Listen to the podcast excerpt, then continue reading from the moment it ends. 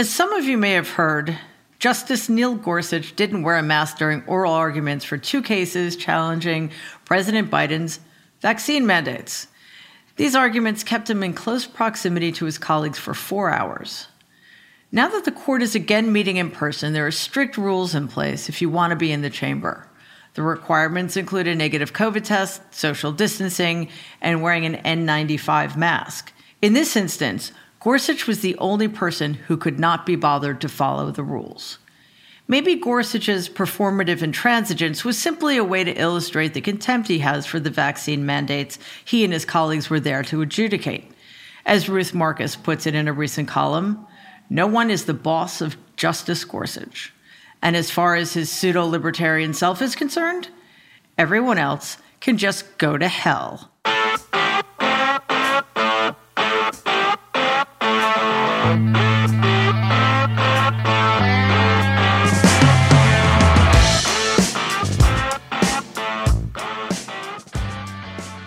That's the overarching problem. Nobody is the boss of any of the nine justices. There's nobody to hold them to account. Every member of the federal judiciary is subject to a code of conduct except Supreme Court justices. There's no ethics committee overseeing their behavior, which explains why Amy Coney Barrett, an unqualified hack whose confirmation was pushed through by the Republican led Senate in 30 days, didn't have to recuse herself from a case involving Americans for Prosperity, which had announced upon her nomination that it was funding a full scale campaign to confirm her with financing in the seven figure range. No, there was nothing or no one to tell her that she had to recuse herself. The question is, why didn't she feel she had to? It all starts with the seat stolen from Merrick Garland. Mitch McConnell, the greatest traitor to this country since Robert E. Lee, was able to bend the rules and manipulate the process, as he so often does, in order to keep that seat open in the event a Republican got into the Oval Office. But it was a corrupt move, and only a person without honor would accept such a nomination. Gorsuch, Brett Kavanaugh, and Barrett are all cut from the same cloth. The awfulness of this particular court is nothing new. It may sound counterintuitive, but in the nearly two and a half centuries of its existence, the Supreme Court has been one of the most anti democratic forces in this country. Thanks to McConnell, we are currently strapped with a regressive majority of originalists that seems determined to reshape the country against the will of its people. They have no honor, they have no decency, and they do not care what the majority of Americans want. There are many, many reasons to expand the Supreme Court, but nullifying the power of this bunch of bought and paid for justices should be at the top of the list.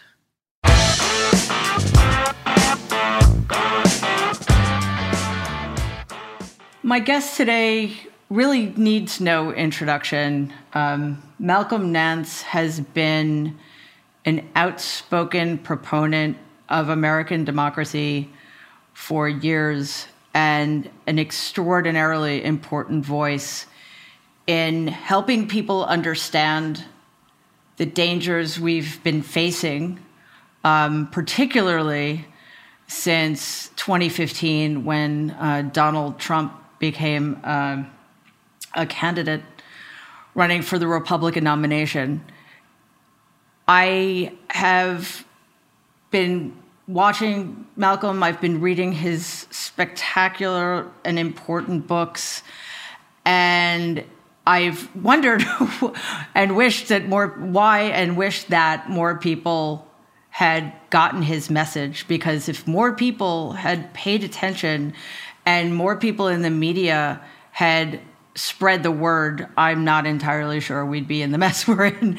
So, without further ado, Malcolm Nance, it is such an honor to have you on today. Well, How are you? I'm well, and I'm I'm very honored to be on your show because I think you're an equally important voice, not just due to your proximity to the problem, but uh, certainly because you know you speak with such clarity and with such authority due to your career choice.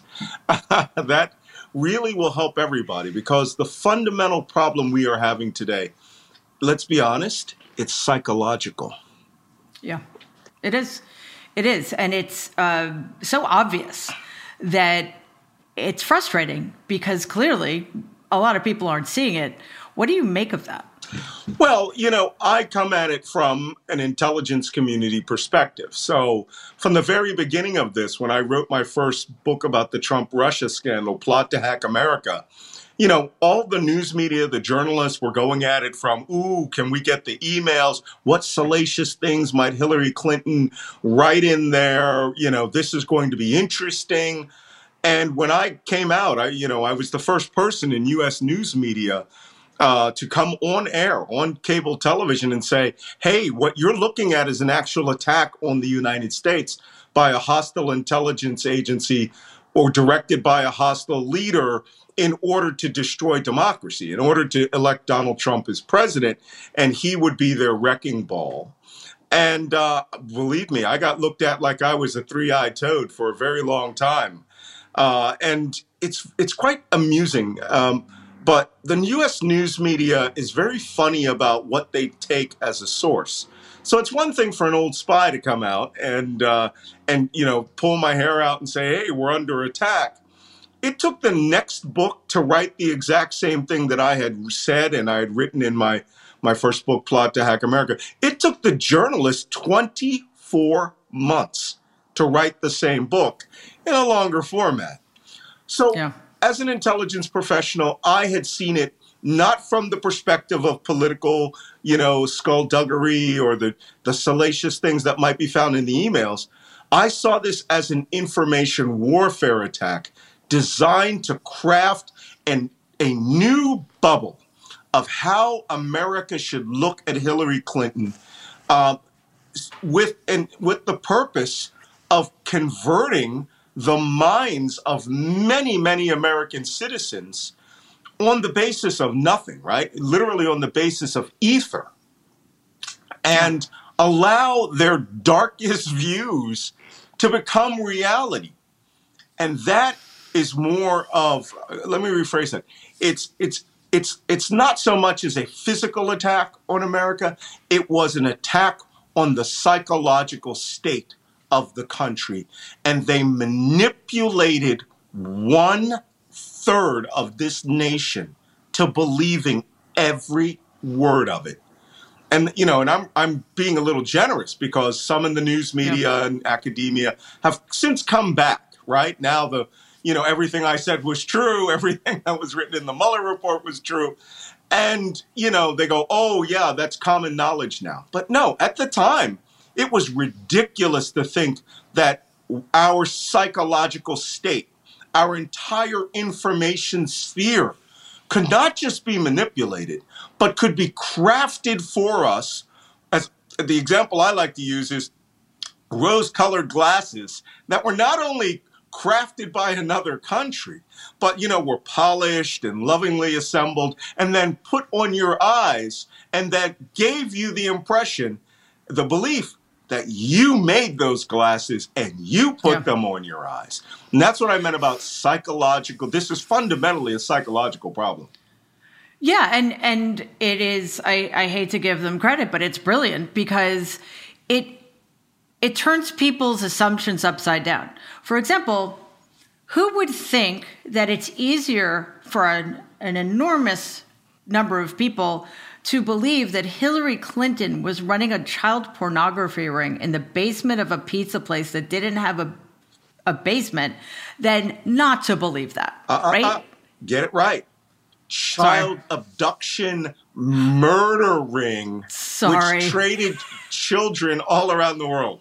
I mean, yeah, yeah. Uh, you can believe that. That's easier to believe than to believe that that's not a thing that could possibly happen in the world. So it's, I think it's it's the reluctance for many people to believe that people can be so susceptible. Yes. That I think is part of the inability to grasp it, uh, which is as you've said on many occasions, what makes it so effective. you know, also what comes into play, and we're seeing it right now in a massive scale with with regards to the Democratic Party's level of denial of what's actually happening in, in terms of the attack on deny, uh, democracy. We are watching denial bias creep into mm-hmm. everything. Mm. where we, you know, you know, where you have a you have an inherent belief that everything's okay and that everything yeah. is normal and that the things we're hearing about even though they're flukes they're really spikes in the relatively flat signal uh, you know signal to noise ratio is the occasional spike.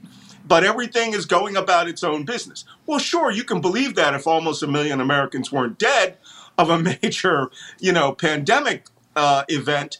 And but at the same time people don't want to believe that american democracy is under attack although we got five years of that, right? I mean, with Donald Trump, yeah. and then this last year with the insurrection, which, as you know, I, I had predicted was going to happen 62 days before it happened on yep. Real Time with Bill Maher on HBO. And, right. you know, at that time, everybody was like, let's know, it's kumbaya. Let's talk to them. Let's find out.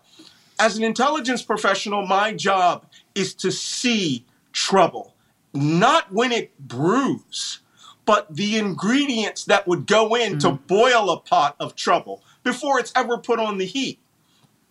Right, and as you're saying, we had we had four almost four years oh. of ingredients oh, yeah. being thrown together, but then we also had the behavior of Donald and his administration during the transition. In what universe did anybody think that there was any reason to count on them for anything. They were shutting the Biden incoming Biden administration out from everything. They were putting even more people's lives at risk because they totally dropped the ball on COVID even more than they already had. And clearly there was certainly on Donald's part and and eventually on every Republican's part the complete unwillingness to accept the results of the uh, election. Right. You know, and all of this is only effective in the sense that their population, their target population, which now represents as much as 45% of the voting base. Now, if the voting base of Democrats and Republicans, you know, the 150 million Americans that voted are only 50% of the eligible voters, that means they represent only 25% of the eligible voters in America. But that 25% was more than enough because, mm-hmm. one, they apparently lost their minds. And they lost their minds in the sense that the belief system around them was carefully crafted. First, it was, you know, you asked, you, you mentioned that um, we, when I talked about the foreign intelligence agencies creating this information bubble that transformed itself, moved over the United States, then fell upon this target population. That was not something they developed in five years or six years. That was the entirety of the academic and psychological study of the psyche of the American public since the founding of the Soviet Union. Because in the Soviet Union, their academia worked for the state. And so, you know, Vladimir Putin, when he became, you know, uh, president of Russia and an oligarch and the Soviet Union was gone, the archives are still there. Russian intelligence uses those archives. So when they say, hey, what's a breaking point, a fundamental fissure in the in the in the American flag? What's the the, the weakest the weakest knit in the seam of the American flag? They'll go, oh, right, let's go back and uh, ask everybody at Moscow University go do some studies, and then come back and they go, well, we've studied this for about seventy years, and it's racism. right, right, exactly. And then we go, yeah. give me a. He goes, and somebody will come in with a wheelbarrow, right? And they will have a wheelbarrow of KGB studies on information effects on the American population. Now, that was just Putin when he launched his campaign. The real effect came where they had met, found the right person to carry their message. Then Donald Trump personally internalized that message, and it became his message. So by 2018, right. the Russians not only could they not influence things, they didn't have to influence things. It was all now the Trump administration. And the sycophants in the Trump administration saw their bread was being buttered by their, by the um, the the base population, which loved his you know gentle promise of harm to his enemies right? And then when he got Yeah. more mouthy, they loved it all. Um, Yeah. You know, Mary, I would I took part in the documentary Unfit, you know, which was you know from the the, the group of psychologists that that uh, did duty to warn, and you know they didn't ask me what I wanted to speak about. They said, "Tell me about Donald Trump." And his suitability for office, and I started the. whole It's actually starts the movie where I talk about the PRP, the Personnel Ready uh, Reliability Program of the of the Air Force and the Navy, which allows you to be a gate guard at a front gate of a base which might house atomic bombs. And so 18 year old kids are routinely disqualified from this program. You know, drugs or problems with the girlfriend. They don't want to give them an M16 and sit them out in front of atomic bombs, even though they're guarding a building, a structure that it would take an atomic bomb to get into. Donald Trump was handed the keys to the entire right. structure, and they didn't care about his suitability because the electorate, in so electing him, chose to, or essentially said, he's psychologically stable for the job because we love him.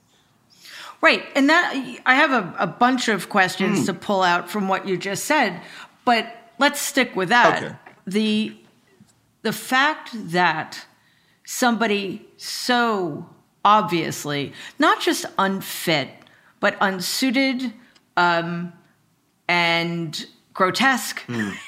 there are all, whatever adjectives we can use to describe him intellectually incurious um, vulnerable to blackmail Right. on and on and on you know you know the drill um, how that was allowed to happen when it could have been stopped at any at any time along the way and the way you describe uh, Russia and its decades long project as soon as the Soviet Union uh, was formed over seven decades ago reminds me of the Republican Party's decades long project that has been kind of gone underground because when people say, oh, you know, it's not the Republican Party anymore. It's it's Donald's party. I'm like, seriously? This he didn't change the Republican Party. Right. He just revealed it. I mean, do do you really think that Mitch McConnell changed overnight because he saw right? So it's a very similar. It's an interesting parallel. But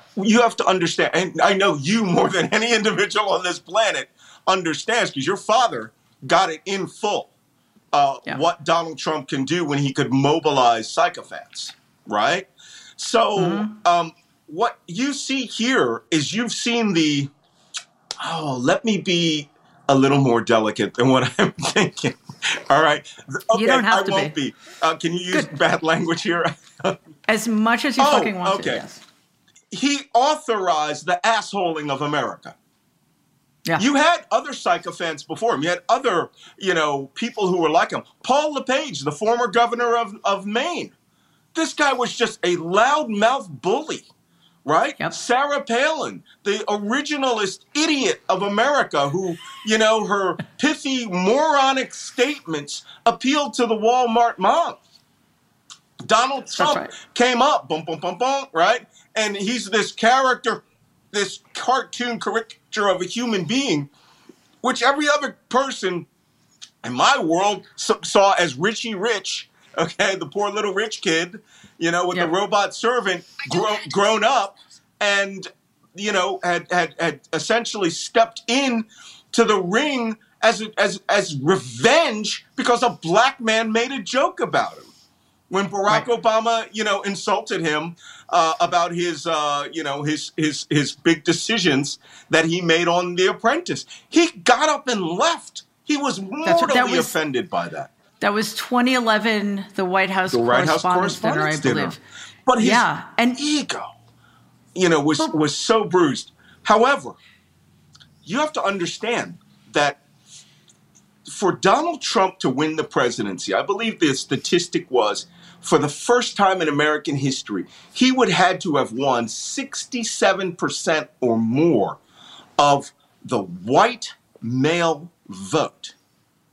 And at that time, Mitt Romney had come close, like 63, and everybody was like, no, no one can break that extra 4%. He blew that out of the water. And principally because he was the avatar, right? For Yeah. the people who wanted to publicly be assholes. Right. I mean, the way I put it, I, I like the way you put it better, but I, he gave people permission to be their worst selves. Yes. And to revel in it. Yeah, because you know why? Because he's the mhm. tribal chief. Right. He is. He became the appointed, not commander in chief. He became the chief of the white supremacist tribe in the United States, and in many, Yep. many dog whistles and his idiotic way of speaking, which he got, you know, he gained all of this this panache at speaking to people who were relatively uneducated, or even the educated who wanted what he wanted. By go, by being the rich millionaire, billionaire in worldwide wrestling entertainment when he would come in there with the big check, right? And he would he would say, exactly. "Oh, I'm going to give this check to the bad guy because he will win." And then the good guy wins and shames them, and Trump comes over with the fake check and goes, "Oh, you're actually the good guy." He understood the fundamental base of America, and he understood that it was bread, circuses, violence. And Absolutely. any character, I'm, I, I hark back to, um, I hark back to popular, uh, popular media all the time. I, I don't, I don't like to do it, but it's the only way I can speak to many people in the audience. If I were to pick a character to describe Donald Trump that you would immediately, immediately understand uh, the way that he did things, it would be the character Commodus in the movie Gladiator, the Emperor, right? Kills his dad, right? sends his best general out to be decapitated, kills his wife and child, makes him a gladiator, and then somehow finds himself in the ring with this guy in front of the bread and circuses. But the only way you can win is to shiv the guy in the kidneys, right? And then give Yeah. them the show. Gladi if Gla- if if if um uh the character Russell Crowe played uh in there, that um um uh, his name escapes me right I can't remember it either. Oh, I, I, I have it on the tip of my tongue.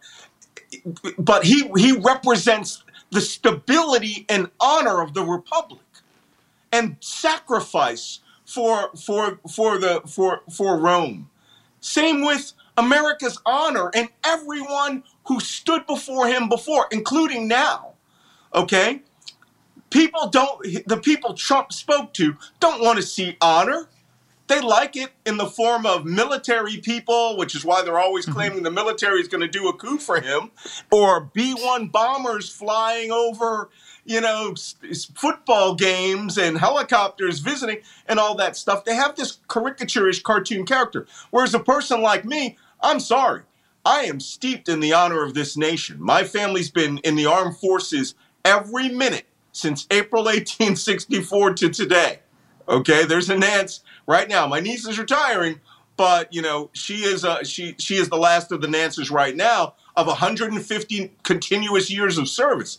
Donald Trump doesn't care about that. He doesn't know about it. He didn't understand the trappings of of dignity and honor in the White House. He was there to make bank and he understood rubes love me i can get things from rubes and then he saw the depths that the individuals around him would debase themselves they would literally crawl on the floor and lick his boots and that, Right, and that- emanates a mindset of power and it's not just the power of pressing the button and the coke you know diet coke Right. comes in Although that was probably the most important thing to him. Oh, of course. Probably. Well, exercising power. But I think he also, you know, he's, you know, the reason I understand Donald Trump and why I just I hate him so much and discuss have complete disgust is I spent every minute of my 20 years in the armed forces looking out for guys like this who Yeah. would get us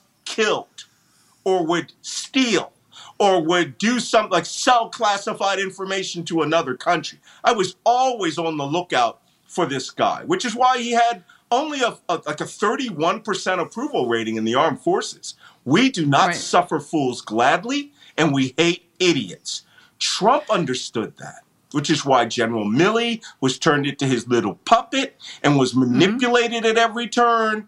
and he, why he wanted, you know, I went to Bastille Day last year in Paris for the first time. And when I saw Francois, uh, you know, Macron being escorted by 200 of the Republican Guard on their horses in gold breastplates from the Napoleonic era, I said, this is all that Donald Trump thinks about. Of A course, it is. And to because honor him. and as you say, and because it would be honoring him. It's not about honoring the country or the history. Right. It all redounds to him in his very small oh mind. God. But, you know, what's kind of, I don't know if mystifying is the right word, because I guess if, you know, we take a step back, it, it makes sense. But just on a human level, you understand this in a way uh, many people don't. The idea that there are people in the world who are even weaker than Donald. it's just, it's so astonishing. And one of his few skills is recognizing the weakness in people and co opting them to uh, either to um, make him better able to get his agenda across or much more likely just to, to bask in the glow of that power. Hey you're my follower. If you if you want to bask in my power you need to put your life at risk by coming to one of my rallies not wearing a mask right? Right. so what I really don't understand, though, is you, you mentioned the White House Correspondents' Dinner in 2011. We've had so much information for so long about exactly who this person is, about exactly how to manipulate him, and exactly how vindictive he is, and and money hungry mm. and power hungry is. There must have been other people in a position to know what was going on. Why did it seem like you were the only person shouting it from the rooftops? Like why where were the people behind the scenes putting up the the the guardrails? There were other people out there. I mean, you have like scholars like Sarah Kendzior. you know, Sure. I, I mean, in, I mean, in the context of your profession. Oh, in the context- Sarah Kendzior, I, David I am Corn. going to explain this in a way that I that if you look at my last five years, it becomes very obvious. Um, because I, you know, I don't like tooting my own horn, but I, I'll I'll secure the I'll secure my humility here for a minute. Um, everything I've written in four different books about Trump and Russia and this new one about the incoming insurgency, or not, it's not even coming. I had to remove the word coming from the title. The insurgency that has arrived has been correct. And the reason that I'm correct is because I understand on the basis of experience and and precedence. I've seen these rises to power. I mean, Iraq was one of my countries for over a decade. And so was Libya, and so was mm-hmm. Syria. I know what a strongman, you know, dictator is. I lived in mm-hmm. Italy under Silvio Berlusconi. Okay, and I speak Yeah. Italian, so I could read the papers. And my every time I see the word Berlusconi, the word El Buffo, right, the clown, Yep. comes into my mind. He may be elected president again in the next couple of weeks in Italy. Mm-hmm. So I suddenly, you know, you when you see these people, these these char- seemingly unsuitable characters rise to power and then use that power to hurt and and and, and damage their enemies. Okay, you get. The impre- you, you can easily understand where it comes from, and it comes from manipulating the people who love proximity to power to steal a phrase from the Hamilton, right? The musical Hamilton. Mm-hmm. Proximity to power, right? Proximity to power overseas means proximity to money. And I lived in Abu Dhabi for the 10 years prior to Trump coming into office. And I had, you know, my, my wife, my late wife, God bless her, was a mega projects landscape architect. She had a $4 billion budget. And one of the things she used to say over there was, these people have stupid money. Stupid money. Hmm. Not even, you know? And one of the things that I realized as soon as Trump was elected, and the way that Saudi Arabia and the UAE and Qatar went at him, I suddenly realized for the first time in American history, really the first time in American history, foreign powers had a man who could be bought That's for right. cash. Who was also surrounded by other people Right. who could be bought. Well- Kushner, his children. you know, you know the the way that. Let me give you some Middle East uh, Middle East camel um, market savvy 101. The money never comes to the boss. The boss never Right. handles the money. right. All right? It's always, I'm going to cut a deal with you, and some money's going to fall off the table after we eat the goat. And my bro is going to, my son or my daughter, my son or my cousin or my brother is going to come to you at another time, and you're all going to have tea, and a boatload of money's going to fall off the table into a bag. Not Right. Just like the boss. Exactly. Just like the boss doesn't make the direct threats. either. Absolutely right. It's all Yeah. it's all in, by inference, and it's like Michael Cohen. I did his podcast. His he's really burned about the whole Donald knows how to issue a threat, and you know how to pick that threat up and run with it. And so I've Yeah. seen that overseas, but now what I mm-hmm. saw was a completely new thing, and the only points of reference that I had that made me really feel like I'm starting to get the trend. And this is why I could come out in 2016 and have a book published eight weeks before the election saying America's under attack by a foreign power and its puppet. Because I had seen this in South Africa, right? And then I had seen mm-hmm. it in Serbia. Okay? South mm. Africa, apartheid state, right? Minority rule and, and essentially a, a fascist run state. And Serbia, technically a, minor, a majority state that essentially wanted to commit genocide against all its previous neighbors over a complaint that happened in the 11th century. So, I mean, you know, and I was in Bosnia when they were out there massacring people. So those two points of reference led me to believe a interesting and unique phenomenon was happening that hadn't happened since 1860. Here's why nobody saw Trump as being successful and winning, whereas anyone who really watched could see he was going to win. Trump was armed with the camouflage of whiteness. Yeah. He was a white Totally. male that appealed to the not just the lower class whites. Trump got the majority of middle class white men and 51% And of their women. Yeah. So I agree with you. I, I think the the foundational problem, obviously, in this country is is white racism, but it's it is still the problem. And unless and until white people fix it, I don't I don't know how we can ever get to a point where we're actually a democracy Right. because Well, what I see, eh, you know, there are a bunch of warning signs, um, but you know, one of them is how the Democrats continue not to empower its base, yes. which is very frustrating. Um, and then there's the fact that, as you said, you, Sarah Kendzior, David Corn, other people were out there and they were connecting the dots and they did understand what the problem was. And as I as I wrote recently on Twitter, like when even more stuff was coming out, none of which is surprising about January 6th and Donald's role in it. Right. It's like, can we stop calling them alarmists now? Right. Like you're not an alarmist if you're right about I, everything. had, I actually had Andrew Sullivan call me a conspiracy theorist and a fabricator Consider this on, source. on an MSNBC program. And Seriously? and it was about the Mueller report. And the woman who was with him, I think it was Zerlina Maxwell, said, I've read this stuff. That should be called the Malcolm report. I've heard this for Right. three years. That's and he right. was just like, That's well, he's a liar. He's a he's a fabulous and a conspiracy theorist. And it's like, really?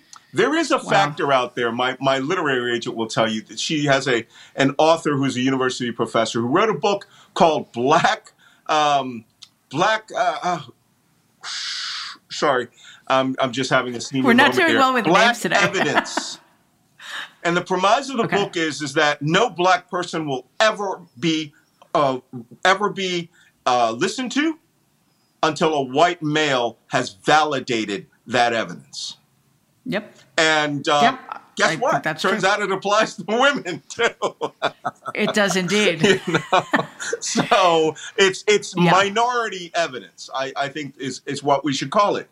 But what you're seeing is a resurgence of white power in this Mm-hmm. country, and they want to know the question that was asked by one of the Charlottesville uh, crying Nazis to me, Anthony Bissonnette, when he said, "How come we can't say white power?"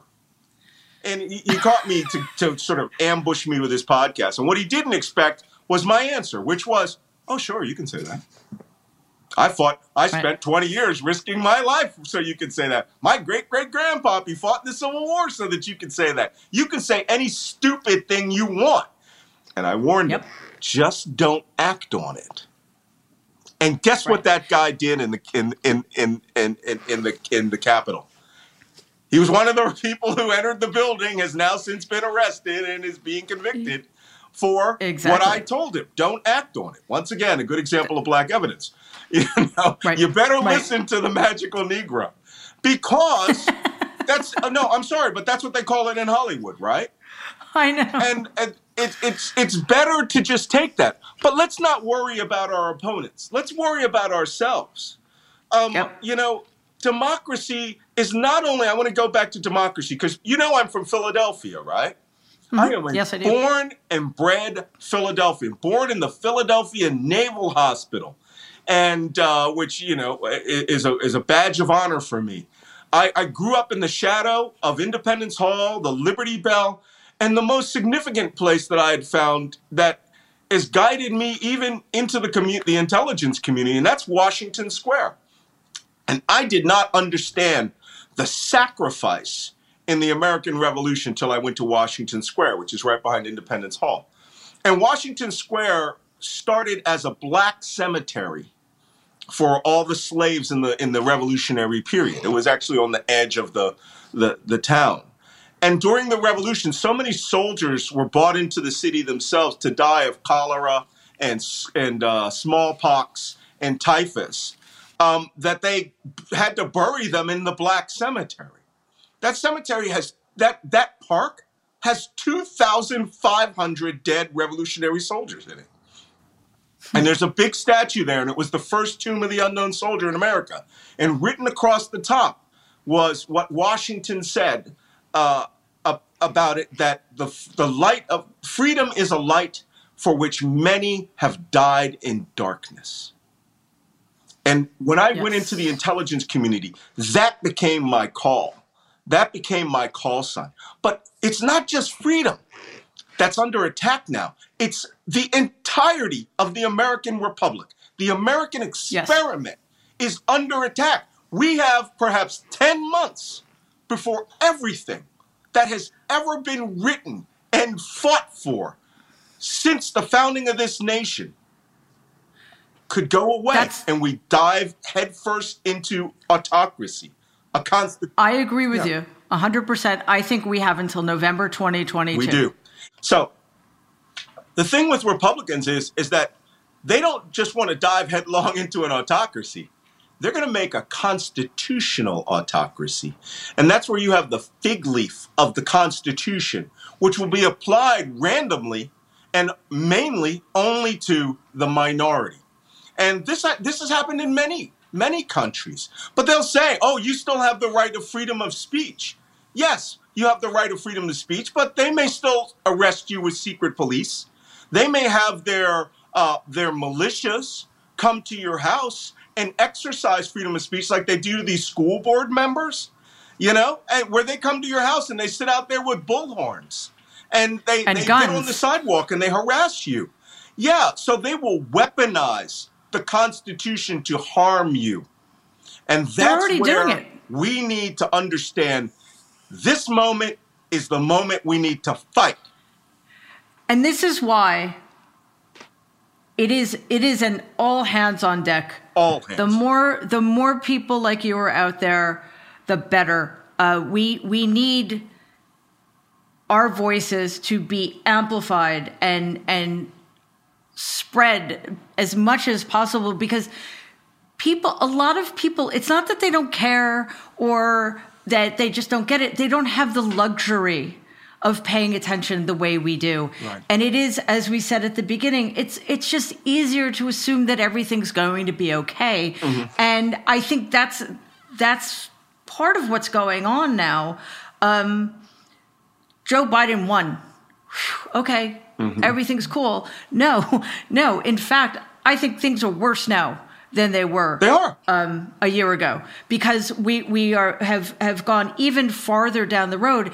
And what you just said about weaponizing the Constitution and using it as a fig leaf to cover up their uh, autocracy that is been that's another long term project. That's not Donald. Right. He just you know fit the bill. I think M- Mitch McConnell recognized immediately what he was going to get with Donald. He was going to get somebody who would sign off on anything as long as he got his money and his power. And Mitch McConnell was there. By the way, the greatest traitor to this country since Robert E. Lee.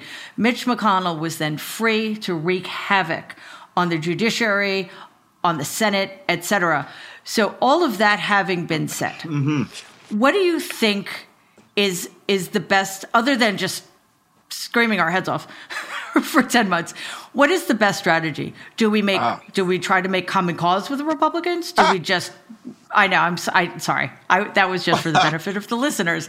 Um, seriously what what do you think are the best ways to go about securing uh, our democracy and making sure the american experiment doesn't fail Well, it, it's. I'm glad you asked me that. First, let me make a quick comment about Kevin McCarthy and Mitch McConnell. They just need to recall, and I know they're getting everything they want. they, they get. They also get that proximity to power, but more importantly, they get the pats on the back. They get people who are like them, right, coming to them at the country club and going, "You're doing, you know, God's work. You're you're helping Donald do this." One caution: Robespierre the leader of the French Revolution, was eventually sent to his own guillotine that he had lopped off the heads of tens of thousands of aristocrats. Because, like the Communist Revolution, these, in, these internal loyalty based activities or, or, or, or revolutions, if you want to call it that, um, always eat themselves uh, if Kevin McCarthy, and I, and I say this uh, honestly, if Kevin McCarthy thinks he's going to be Speaker of the House next year, he's got another thing coming. I mean, it was Jason Johnson who called this last May yep when he said they will elect Donald Trump as Speaker of the House. i agree And then Ted Cruz came out in August and confirmed it. That's what Right. the plan is. Elect Trump Speaker of the House. Let him sully and disgrace the office Nancy Pelosi held, the way he did it with Obama. Kevin McCarthy's never going to be Speaker. Never. And they want him to use this as a launch pad, the Speaker of the House, the number three person, spoiling Joe Biden. The- can you imagine the number of attempted assassinations that could happen if that were to occur? assassination attempts, impeachment trials. Oh, there will be impeachment trials. They've already said that too. They will impeach Biden Yep. monthly. That's and right. so that they And want him over three, three for anything, and they will make up the reasons. And they, They said will. they'll make Benghazi look like you know like a kids parade. So we're Yeah. here trying to. When I say we, I mean all of those who are the loyal Americans, the true people, the true we, the people, are sitting here as a as sixty five percent of the electorate. Let's call it sixty. We'll give them their vote, right? And we are about mm-hmm. to be ruled over. Okay, I said this uh, last week when um, when uh, um, I swore my oath again on Twitter to, to to the armed forces of the United States, and I said, I now I swear an eternal oath that I will die before Donald Trump becomes president again. Uh, before Donald Trump, no, before Donald Trump takes this nation into autocracy and dictatorship. Right. Yeah, because we know he will not be legitimately elected. Oh, There's no well. way. But they don't care about Sure. that, right? But and and let me, let me I think define sorry. really quickly what I mean by I will die before, because you know some people like to misinterpret what we say. Of course. I will stand and, and, and put my body before any riot squad, before any anybody. I will stand pat. You know, I live, uh, you know, where I'm at right now is 20 miles from the Norman Rockwell Museum. And a few weeks ago, I, I had a visitor from Canada, and I it was oh my god, I f- drove them over there right away, and I said, there is something you need to see here, if you want to understand how I feel in my heart. And in the middle of the Rockwell Museum, which is wonderful out in Stockbridge, uh, Massachusetts, there is the f- paintings of the four freedoms.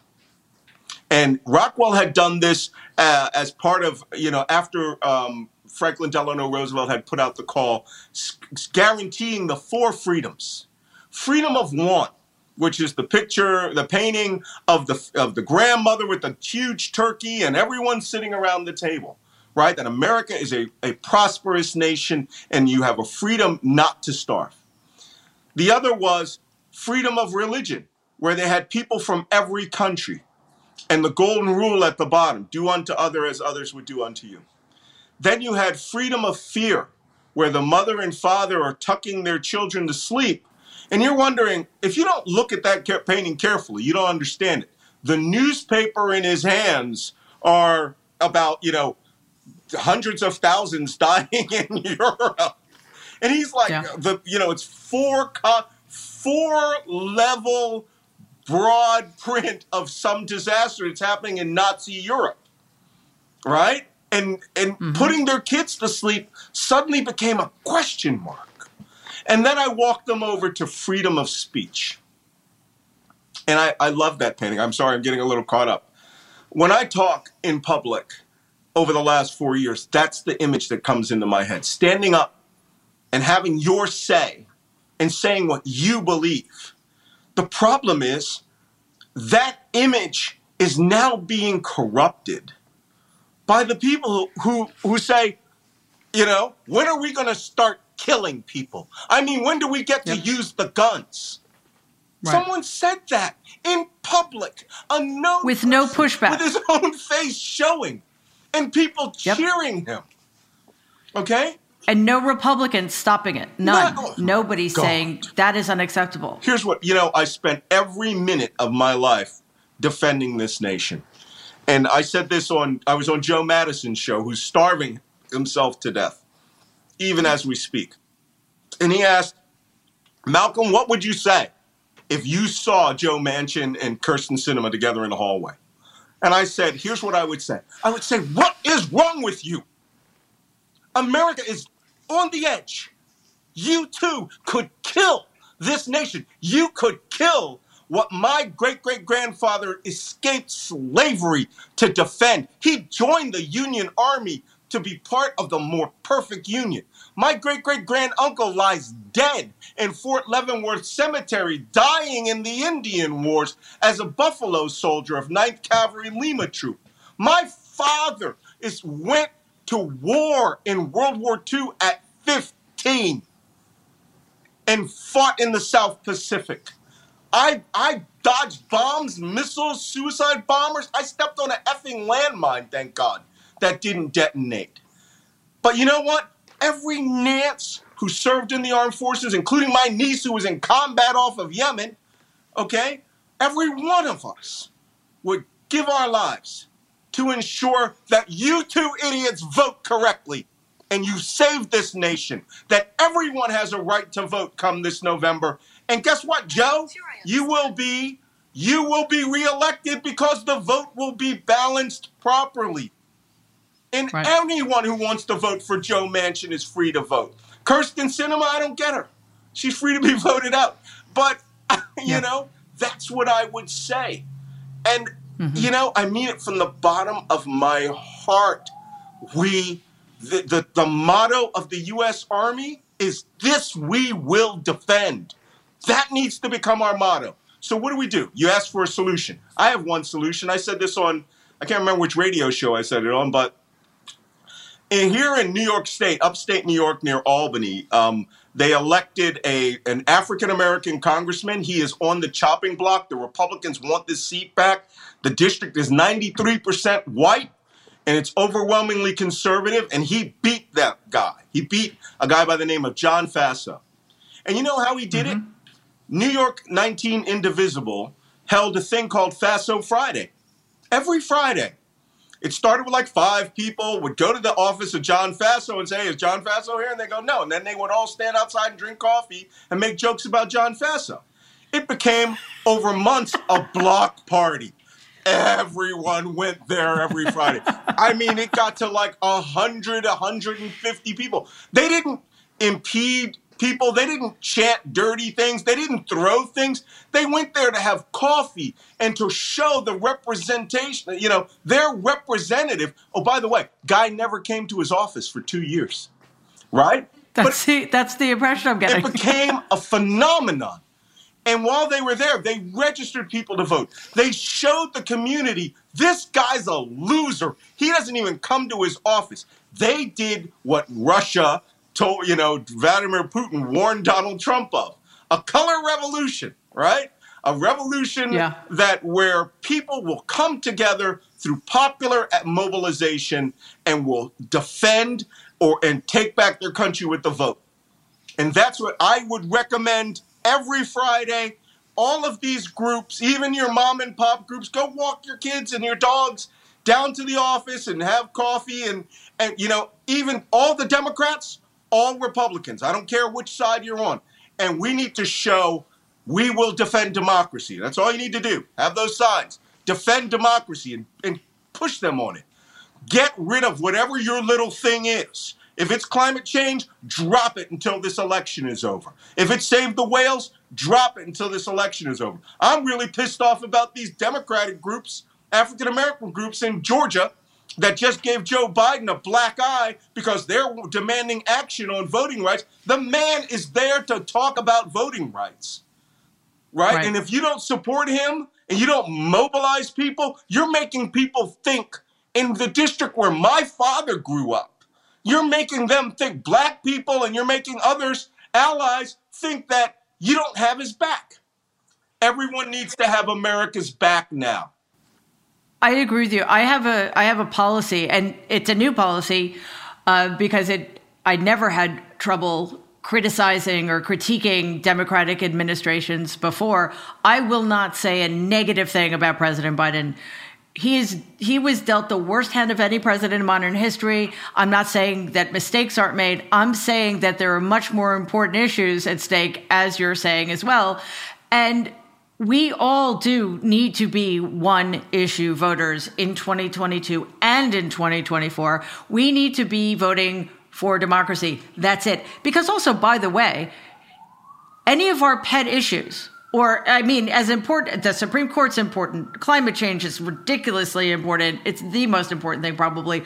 All of our issues are important. But if we lose democracy, we lose all those issues anyway. So I think your your passion is so visceral. And i guess how do we get people to understand one what's at stake and two that this is this, this isn't a matter of semantics. Right. We are literally talking about the soul of our nation, and anybody who's paying attention should feel the way you feel when you're talking about this mm-hmm. stuff. It, it's it's it is everything, and it's not just it's our children, it's our children's children, it's it is the the fate of the world quite yes. honestly because if america becomes an autocracy what hope do we you have? know when you've got canada you know i saw you know people like my friend tom nichols was criticizing canada for the op-ed in the uh, in the i think it was the toronto sun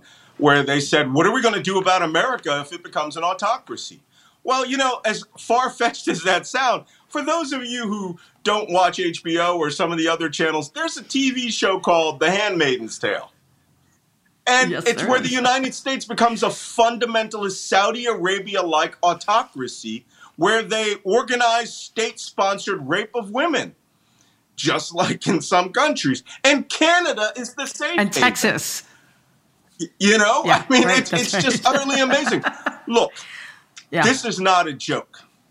And, uh, you know, it's my job to, to, to get out there and stand up. And look, I'm an old Navy chief.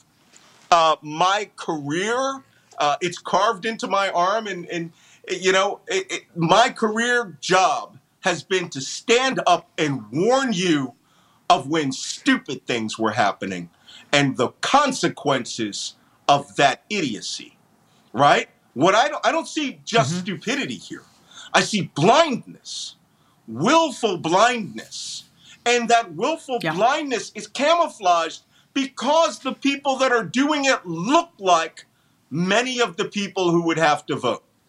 Okay? I would start if, okay, I don't know who the billionaires are out there. Okay, we don't have Sheldon Adelsons who will give $100 billion to throw an entire right. election. Okay, we, obviously we don't. We don't have enough people out there who care.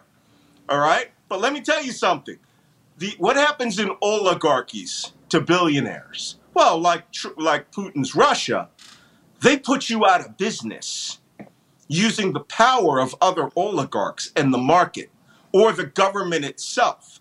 So, a good investment would be the stability of the US market for the next century by ensuring hmm. that this election and the election that follows, we do not descend into democracy or insurgency or worse, civil war.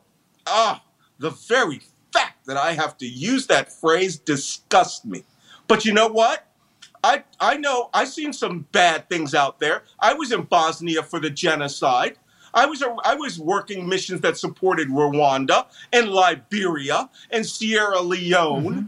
and other. You know, I yep. visited the Tuol Sleng prison in Phnom Penh, Cambodia, when it was still the blood was still drying in it.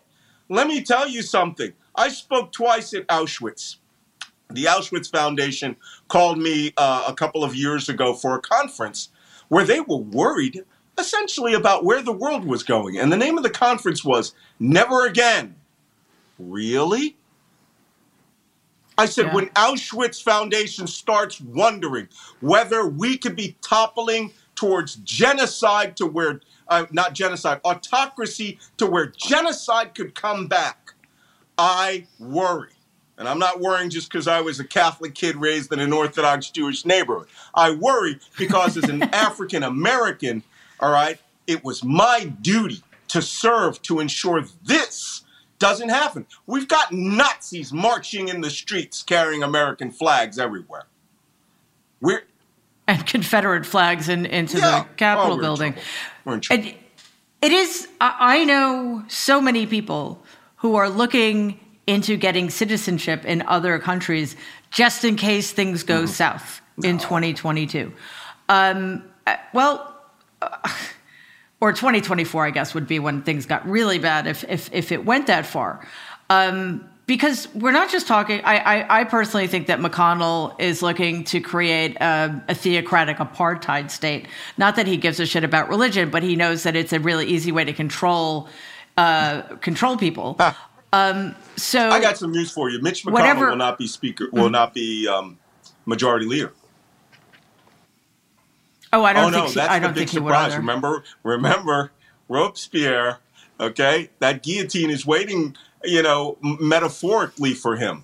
Uh, it he will not be elected. Yes, He'll wake up and find Ted Cruz, probably not Ted Cruz now, or Ron Johnson, or Hawley or, or Tom Cotton. Cotton or Josh Hawley will suddenly, in a surprise vote, the young insurgents, the young rebels have taken over. You know, yeah. what is the Jacobeans? The real Nazis have, have arrived. No, these yeah. people are partisans, and they will elect a yep. government that will weaponize the government against its people, and we will have real tyranny going out and making your health better and meeting the, the you know the preamble to the Constitution uh, does not constitute tyranny. But using the government as a weapon against its own people to put a minority and keep them permanently in power, that is tyranny. That's a dictatorship. It's literally in the Declaration of Independence where they itemize all the things that King George did that uh, you know that supposedly offended us as a letter of indictment, right? That's the same, by the way. Those are the same articles that people on Fourth of July, when it's read, right wingers think was against Donald was written about Donald Trump.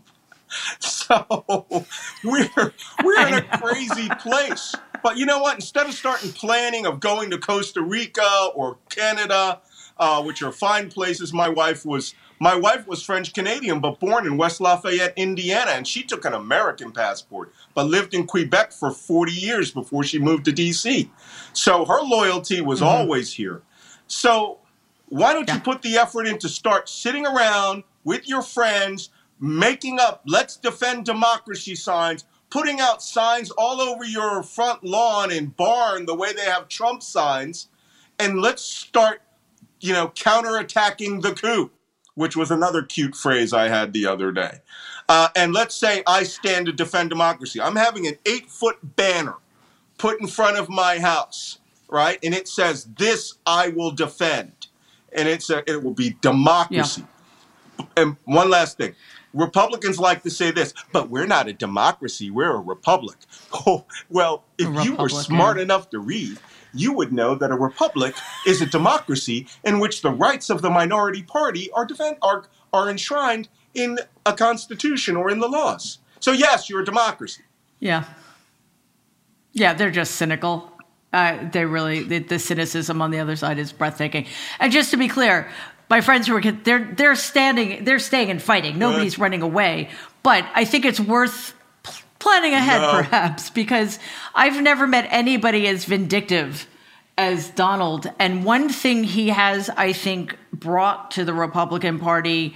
Uh, not that he's transformed it, but one thing he has added to it is this sense of of white male mm. grievance that is just off the charts, and it's like part of their platform. And that's why my latest book is called "They Want to Kill Americans." the malicious, terrorist, and deranged ideology of the Trump insurgency. White male grievance is now enshrined in the AR 15 rifle. I say this all the time. People yep. don't believe me. I check it all the time to make sure it's true. The price of AR 15 ammunition before the election was 21 cents per bullet. Not bad.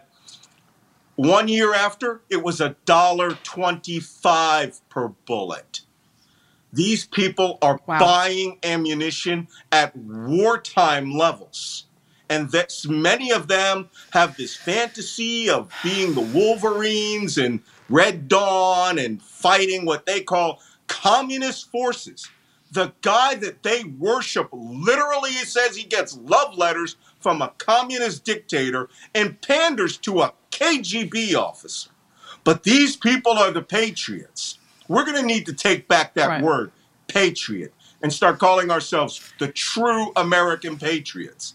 And those people are and going to we need to get angry the, too. What do they call them? The summer soldiers. Isn't that what Thomas Paine called mm-hmm. them? I'll take being a winter soldier in Valley right. Forge any day. I I'm glad you uh, brought up your book because I I wanted to talk about what your plans are for the next ten months in terms of staying in the fight. You know, you, as I've said, you're an incredibly vital voice uh, in.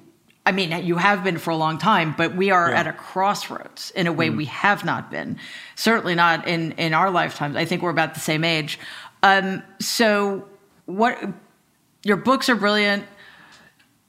Probably. Uh, there are more immediate do you have any more immediate sure. ways i guess is well, what i'm trying know. to say to like stay connected to people and educate people because i, I i'm not I, this is it's probably not true but i feel like you know everything so and the other thing that you do uh, incredibly well which is a rarity in in people who write and who speak who are taking, you know, synth- synthesizing large amounts of complicated information, you lay facts out in a way that is makes it easier for people to understand, but also makes it them mm-hmm. palatable. Like the, it's not dry. Like you're telling a really compelling story that's completely factual and complex, but easy to take in for people. So, um, what what is another medium that you might use to Yeah, keep I'm, I'm toying with the podcast world because you know I'll tell you why. Um, my memoir comes out in 20 is going to come out in 2023, and it's got a very cool name: uh, Thinker, Sailor, Black Man, Spy. And the, Oh, the subtitle fabulous. is Patriot Father, fabulous. Widower, I. And it it, it Wow. literally encompasses everything that I am. But m- more important to that, that I think that they're that you know when i speak on tv i might be on three four times a week and i might have 30 40 seconds to talk which is a lifetime on, on television but when i went on bill Yeah. maher real time with bill maher last august and they had me on with that yahoo ben shapiro all right, he's got like three, four million watchers. But then again, I don't have a rich Republican billionaire hand me $10 million and say, go start a podcast network uh, to attack. All you have to do is attack liberals. That's all you have to do. But I know Right. people that listen to him and they go, oh, well, this guy, he's an intellectual and he does these things, you know, and I know he has people who will be monitoring your podcast. And um, I sat next to him and realized this guy's an idiot. He's a lightweight. He is. Uh, You know, I spent my entire life, my entire life, starting, you know, I was a Sea Cadet at 15, and then I went into the military when, you know, the armed forces when I was 19, and I spent 20 years working some of the most secretive missions, you know, that I'll never really talk about. You know, I'll just frame around in my my my memoir although my memoir has to be cleared by three intelligence agencies.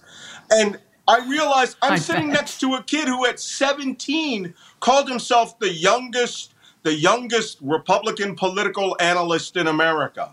And then he, you know, was in the uh, the Republican Youth Network forever, and then went to Harvard, got a law degree, but never went before the bar.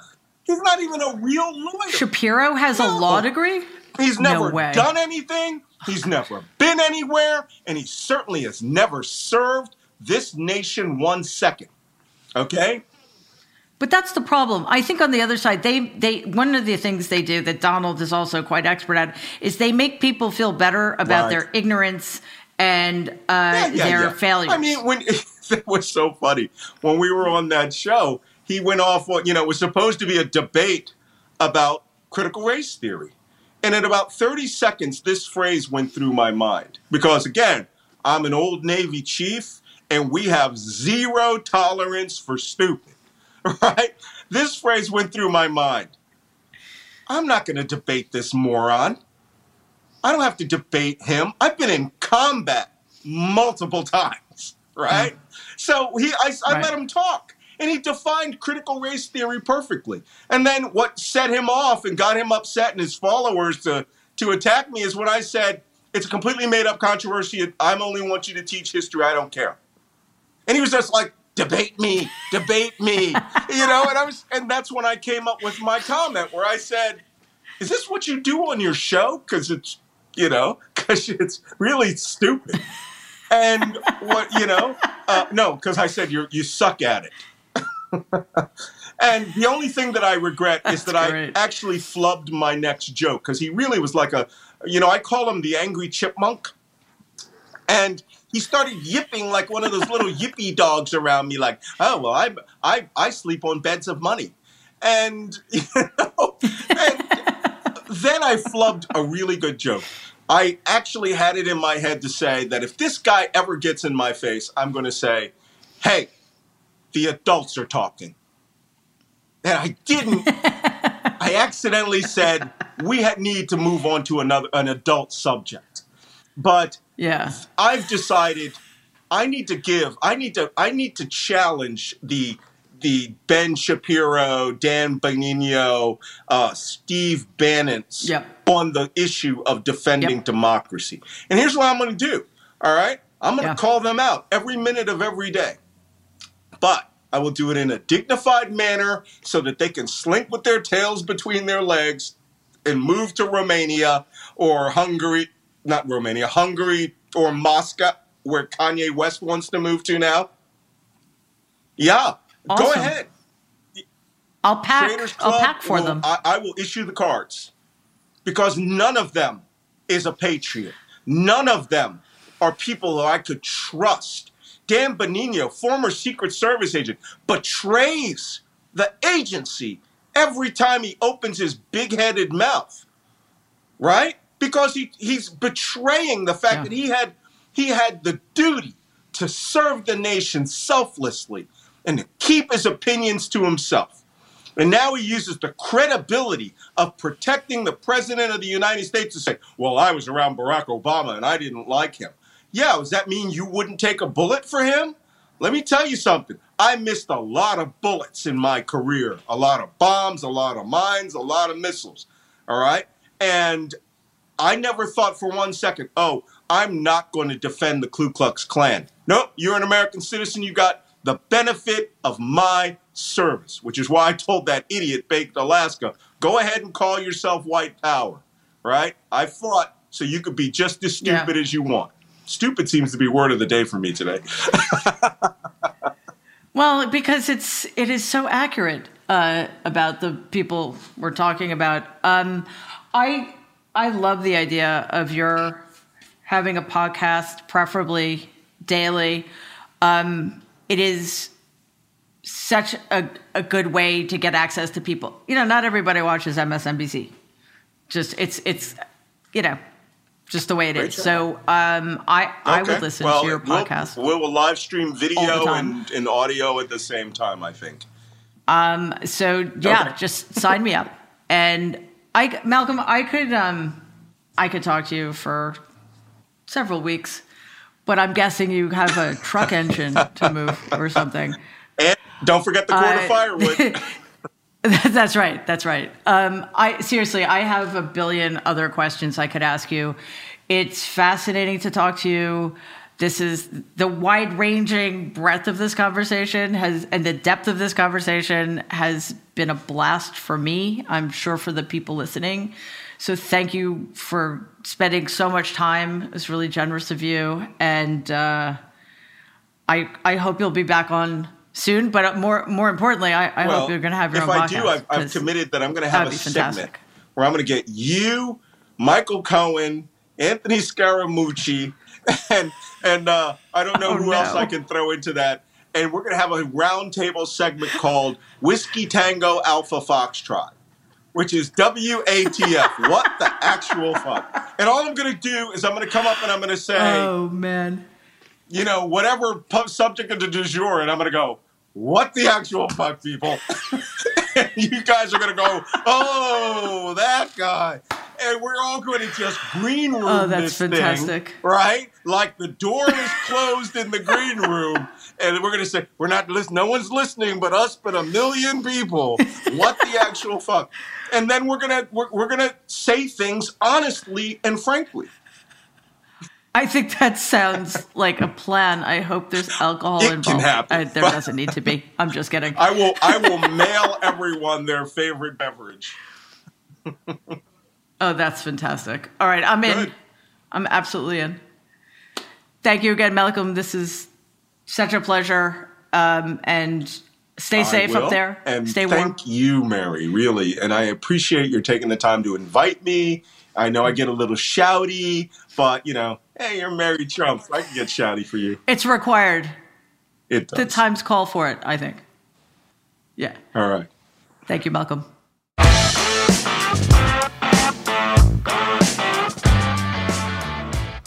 And now for one of my favorite parts of the show, where I get to bring your opinions into the conversation by responding to some of questions you sent in via email. So for next week, if you have any questions, please send them to all one word, the Mary Trump Show at politicon.com, and I'll get to as many as I can. First up, we have a question from Diane. What needs to be done to draw Republicans back into the Democratic experiment? Well, I honestly think the only way to do that is for them to be in the minority for a really long time. So, in other words, Democrats need to vote more in greater numbers than they ever have so that we can expand our margins in the House and the Senate and actually um, enact legislation that helps Americans without having to deal with Republican obstructionism. I, I don't see any hope for the Republican Party as it is currently constituted. I just do not. They're dangerous, and um, we ignore that danger at our peril. So, you know, I don't think it's a question of reforming them from within right now. Uh, they need to. Any Republicans or former Republicans who don't like what's going on in that party need to um, start from scratch, basically, is what I would say. This question is from Tina. As a 63 year old black female who has voted all her life, and all 10 of my siblings and I were told to vote, why should I want to keep voting, keep being involved when it seems that everyone is cuckoo for Cocoa Pops? To me, it's like, okay, white people, this is on you, fix it. Because my attitude now is, like Lady Chablis said, two tears in a bucket, motherfuck it. I, I've never heard that quote before. It's quite something. Uh, Tina, why should you vote? And I am in agreement with you about the fact that it seems well, first of all, that you know the, the, the, core problems in this country are absolutely the fault of white people. Uh, that has been the case since this country's inception. Um, and it always, I, I, find it disheartening when uh, election cycle after election cycle, Democrats lean so heavily on their core, the core constituency of its base, which would be uh, black women and then in the intervening years, uh, kind of ignore the needs of African Americans in this country. It, it's uh, it's really weird to me. I, I think that the Democrats need to honor and empower its space to the same degree the Republicans empowers its base. I'd say honor, but there is no honor among the Republican base. The difference being, of course, that the Republican base are, are the fascists and the neo Nazis and the anti democratic, anti American.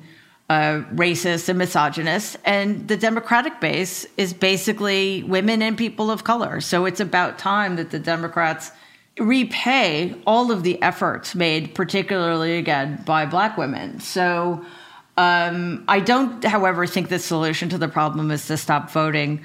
We have to. We we just don't have a choice there, and um, eventually, I hope that the Democratic Party will respond uh, if we bring enough pressure to bear upon them. Unfortunately, we live in a, a very precarious time in which we don't have the luxury of protest votes or uh, protesting by not voting. From Marie in Arizona. Our state has sadly had 2.5 times the amount of COVID deaths than the amount of votes that the former occupant of the White House lost by.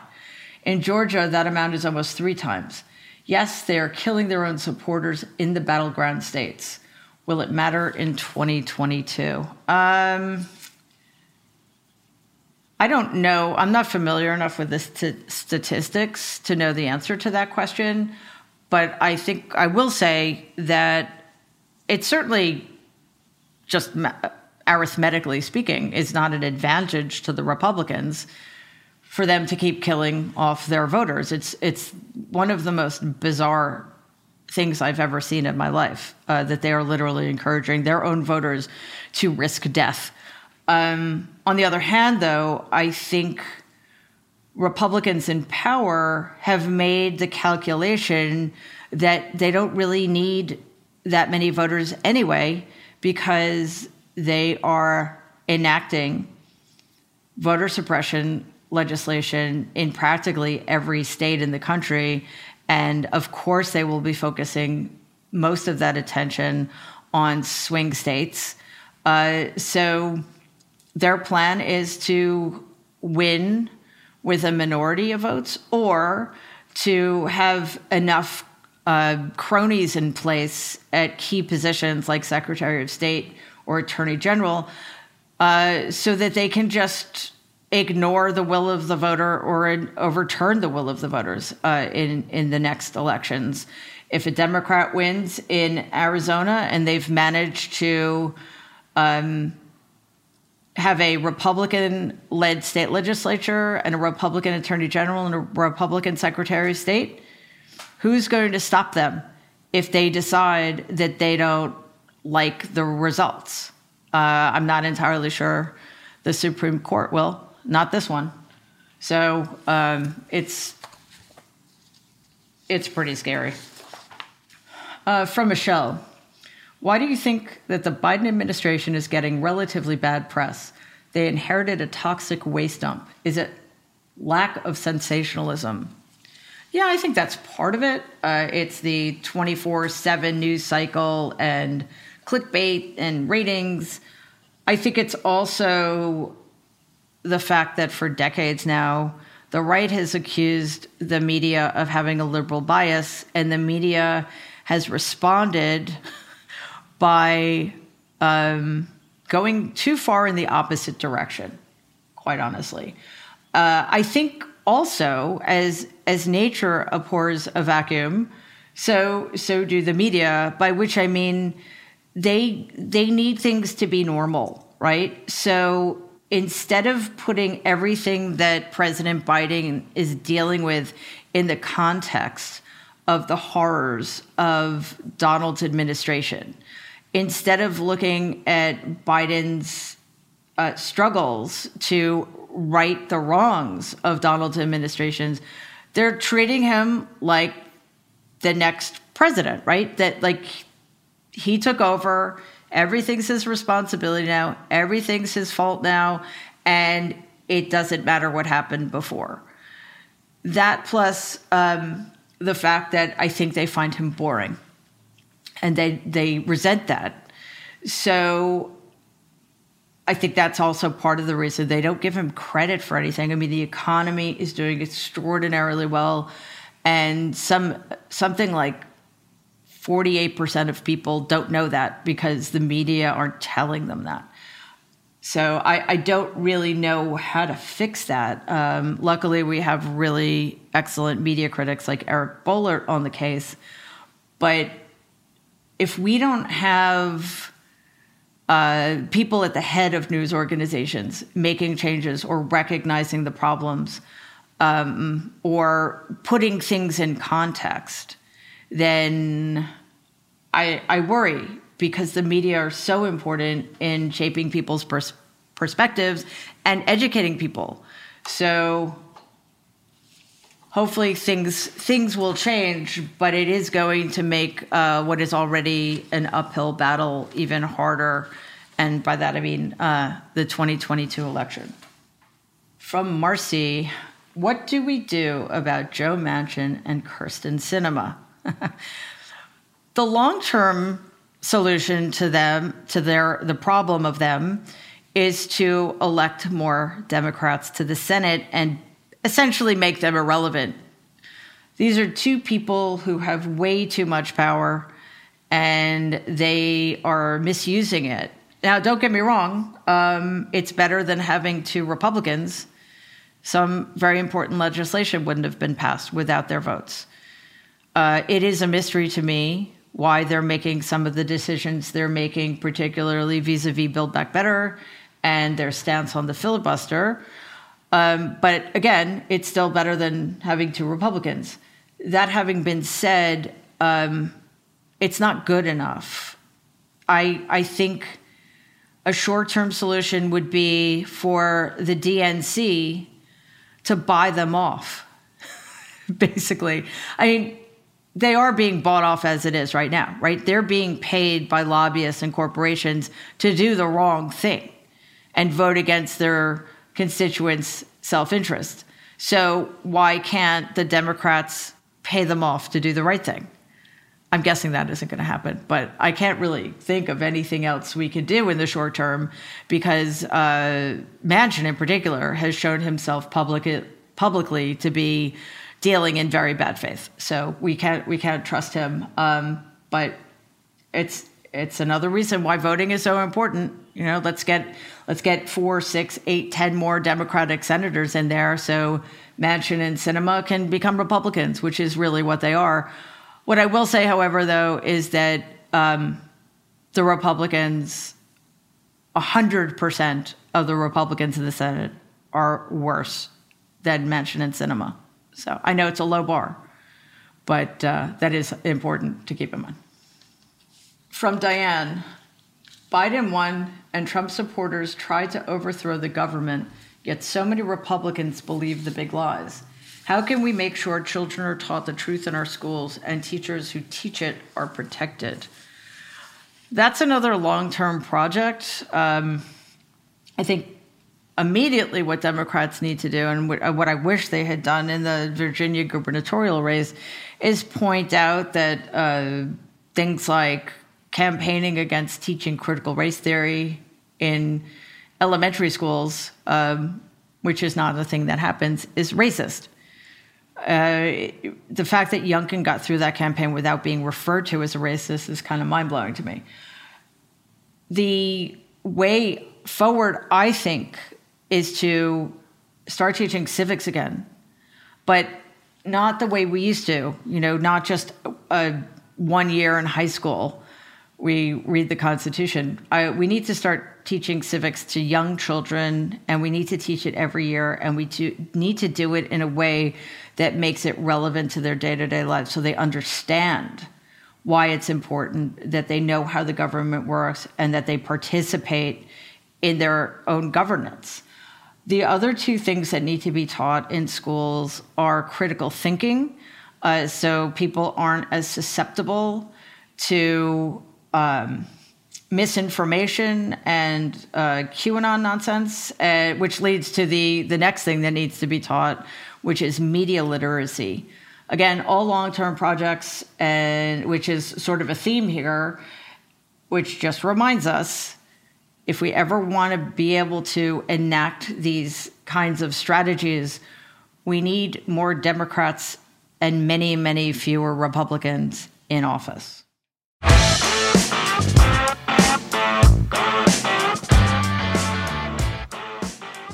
Thank you so much for listening to this episode of The Mary Trump Show with me, Mary Trump, and some of my favorite people at the intersection of politics, activism, and culture.